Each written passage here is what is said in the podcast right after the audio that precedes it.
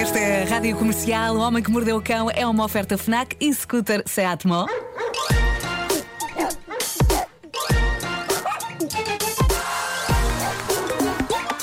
O homem que mordeu o cão. Título deste episódio: Ó Senhora Sereia, não me faça carregar esse saco porque isso me dói nos dedos e eu não aguento a rejeição. Uau. Vou começar esta edição de hoje a insurgir-me contra algo. Algo Então, que Marco. é uma tendência nas lojas modernas, algo que certamente tem um responsável. Uh, tem um tipo ou uma tipa que um dia pensou isto é a melhor ideia de sempre, isto é elegante, é seleto, é original. Um tipo ou tipa que está a dar cabo da circulação nos dedos de pessoas do mundo inteiro, entre elas eu. Quando é que isto começou a acontecer? Eu não sei. Eu passo a explicar. E sim, eu sei, isto é um problema de primeiro mundo, mas. Eu não quero saber, isto tem de ser falado. Isto tem de ser falado. Fala, as, fala. As lojas, as lojas sempre tiveram sacos, certo? Hum. Uhum. Agora está a assistir-se a uma muito bem-vinda troca dos velhos e poluentes sacos de plástico por sacos de papel pelos quais a pessoa tem de pagar, não é? Sim. Portanto, nada contra isso, Sim. nada contra os sacos de papel, exceto num pormenor, e é esse pormenor que eu queria aqui expor e denunciar em busca de compreensão e empatia e sonhando que um dia, em breve, isso seja definitivamente abolido. Eu falo das lojas que têm sacos de papel cujas pegas são uma espécie de umas cordinhas fininhas Que alejam. Não, que, que se rasgam. Não, que aleijam muito. São feitas de papel também. E quando um saco está medianamente pesado, aquilo já faz impressão nos dedos. Quando o saco está realmente pesado, olhar para aquelas cordinhas a estrangular os nossos dedos e a deixá-los roxos é um espetáculo deplorável e dói. É espetacularmente incómodo. Quem teve esta ideia das pegas fininhas de papel tipo cordas? E eu sei o que foi. Foi alguém a dizer: malta, isto é moderno, isto é design, isto é elegância. Mas esqueceram-se que é também dor. Ou então não, perceberam que era dor, mas na boa. Na boa. Assim é mais elegante. Se o saco Mas- estiver muito pesado, tens que agarrar mas dói nos no dedos. saco como se estivesse É. a sair do supermercado. Mas aquilo também é papel, não é? Americana. É papel, é É, papel. é papel, é papel. É papel, é papel. É papel, é papel. Tens, Será às que- vezes tens que meter um. Tens que meter tipo um tecido, um lenço, qualquer coisa para. Será que esse cruzar não é uma forma de aguentar depois o peso? Se for só uma tirinha, se pegares naquilo, rasgue. Percebes? Ai, filho, levam-te talvez. Mas dói muito. Não é? Sim. Dói muito. Ou então compras uma mochila. Olha, Mas já são várias lojas a adotar este tipo de saco para estar a tornar-se a norma. E não pode ser. Arranjem outras pegas. Aliás, hashtag arranjem outras pegas. Tudo junto. Uhum. Que dor. E para quê? Esse hashtag é perigoso, pá. Pois é. sim, Não é? cuidado. Porque se eu lesse isso, de- estás a ver? Claro, claro, claro. Estou a Pensaria, perceber, o que é que o Marco estou a estava aqui a dizer? Claro. Perdeu a cabeça. Porque não há uma diferença entre as palavras, apenas um é aberto e um é fechado, não é? Hum. Entre uma e outra. É. Arran- Arranjem. Mas olha, olha que isto está a dar cabo de ti, Marco. Epá, estas pegas fininhas, de cordinhas de papel enrolado. Mas olha, arranja uma mochila. Eu muitas vezes também, tal como o Vasco Mas faz. se vais, por exemplo, ando com uma mochila. As, lojas de decoração têm muito este tipo de coisas e às vezes tu trazes coisas que não cabem numa mochila. Ok, um abajur não cabe, queres ver? Um vaso, um vaso, uma coisa Sim, eu qualquer. percebo. Ah, e, e as cordinhas ali a trilhar, a trilhar. Aguenta! Leva, leva uma luva. Olha, Meu Deus. Levas uma luvinha. Bom, Olha, tu nunca em- tens no carro aqueles sacos, de- por exemplo, agora dizendo marcas, aqueles sacos do Pingo Doce ou do, do Às vezes Corte tenho, às vezes Não é? tenho. Então tem sempre no carro e quando sabes que vais comprar esse tipo de coisas, levas contigo. e se te esqueceres, voltas ao carro. Exato. E só, Pois é. e só faz bem andar. Sim. Faz bem andar.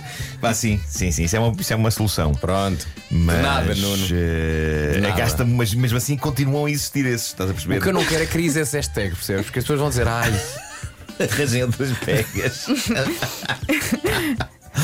Olha, mas se fosse com o outro sentido, estás a pensar qual seria o contexto? É estranho, não é? É? Arranjem, outra, arranjem outras. pá, não, não sei, nem, nem quero pensar nisso. luvas, estão aqui a sugerir luvas, muitas luvas. Pronto, epá, no verão é ótimo. Daquelas de ginásio.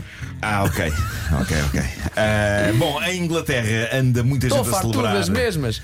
a celebrar o jubileu da rainha e é incrível como a palavra jubileu para mim só me traz à memória uns bombons de caramelo que a Imperial vendia nos anos 80 havia de caramelo e de menta, lembram-se? Uhum. lembro, Eu sou mesmo básico, não é? Jubileu da Rainha de Inglaterra e eu. Jubileu, isso eram uns bombons. Bom, mas as celebrações do Jubileu da Rainha são coisa para abafar outras grandíssimas celebrações e iniciativas que estão a decorrer em Inglaterra e que tristemente não estão a merecer a mesma atenção. E eu acho isso um crime. Ontem, para além dos 70 anos do reinado de Isabel II, celebrou-se em Inglaterra, mais precisamente em Devon, o recorde de maior encontro de sereias do mundo. Eu sei o que estão a pensar, estão a pensar, sereias? Então, mas isso existe? Bem, em Devon juntaram-se 388, naquilo que constitui o atual recorde mundial. Recorde que anteriormente estava nas 300 sereias. Ontem houve mais 88, o recorde foi batido. As regras deste evento soberbo ditavam não apenas que ele estava aberto não apenas a mulheres, mas a homens, portanto havia sereios com fartura. Muito bem, mas, inclusivo. eh, Claro, inclusivo. mas era obrigatório que os participantes tivessem metade do corpo deles caracterizada como peixe e a outra metade não podia ter qualquer camisola ou camisa ou casaco. Era incrível que alguém, alguém entendesse estas regras ao contrário e fosse para esta- festa de sereias mascarado de peixe desde a cabeça até à cintura e depois de baixo estava nu. Do meio para Exato. cima, sim. Era original. Exato. Não será que na mitologia marítima não existem sereias assim ao contrário? Epá, adorava que isso Oh, fosse. mamãe, porquê que o teu é uma sereia ao contrário? A metade de cima Não peixe. sei, mas está a ser preso. Mas imagina, imagina que o. imagina que que imagem. Sim. A meterem-lhe as, as algemas, os bracinhos a sair assim daquela corpo, meio corpo de sardinha. Eu não estou a pensar nas algemas. Nem eu. Ah, Ai. mas reparem, se as sereias fossem ao contrário, imaginem a pequena sereia, o Sim, filme, mas sim. a sereia assim ao contrário. Esquisito, não é? Não, é, Mas, mas, mas pelo menos conseguiam ter. A chamada Ariel invertida. Sim. conseguiam, ter, conseguiam ter relações com seres humanos assim. O problema era depois a estranha sensação de beijar um pargo na boca.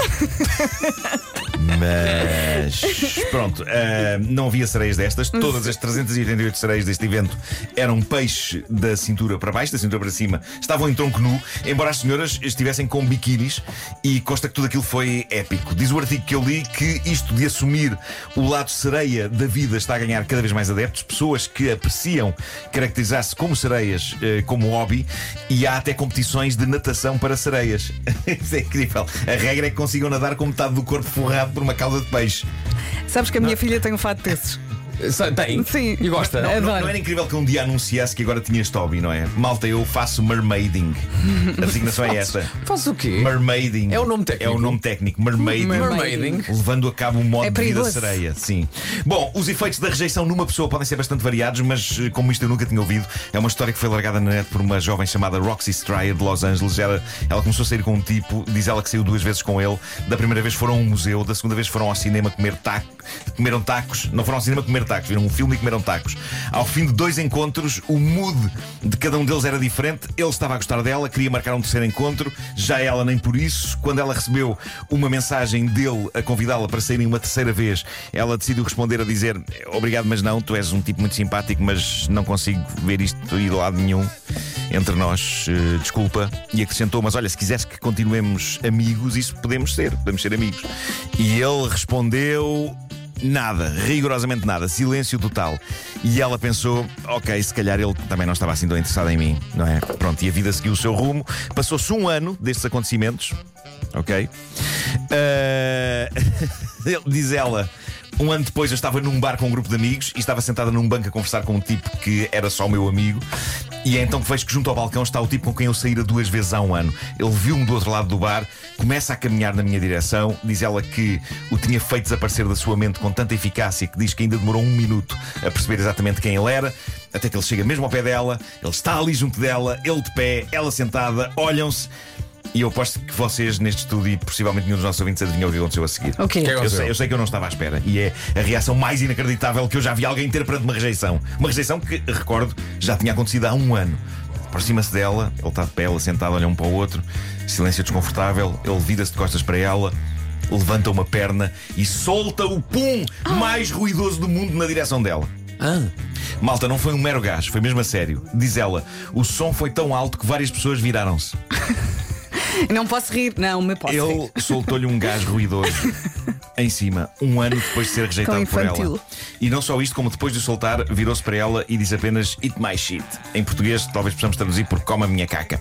Ah, ele disse isto e foi-se embora à vida dele. E ela ficou em choque. Eu acho que qualquer pessoa ficaria, não é? Sim. A grande questão que se coloca perante a convicção com que ele fez isto é: será que ele tinha isto planeado? Será que depois daquelas mensagens dela ele jurou para si mesmo que havia de responder àquilo com um pum?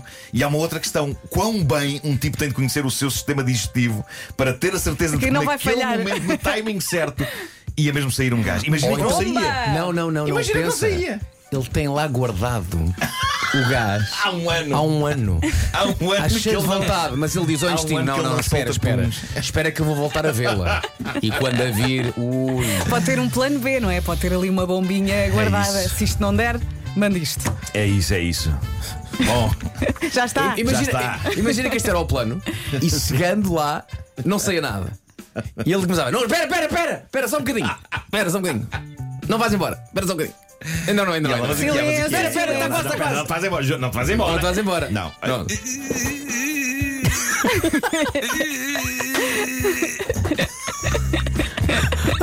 Ai, esse barulho.